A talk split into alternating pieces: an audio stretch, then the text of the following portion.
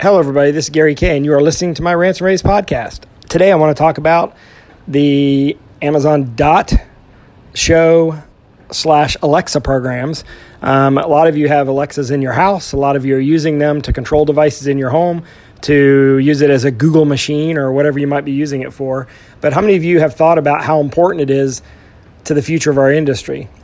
And I'm not necessarily talking about the product, I'm talking about Amazon overall. In fact, there's probably one guy at Amazon whose job it is who basically runs the AV for Amazon founder Jeff Bezos.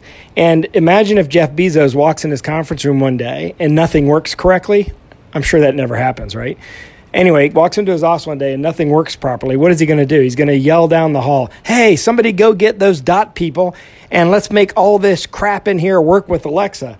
Hmm, that might affect the future of our industry. Your thoughts?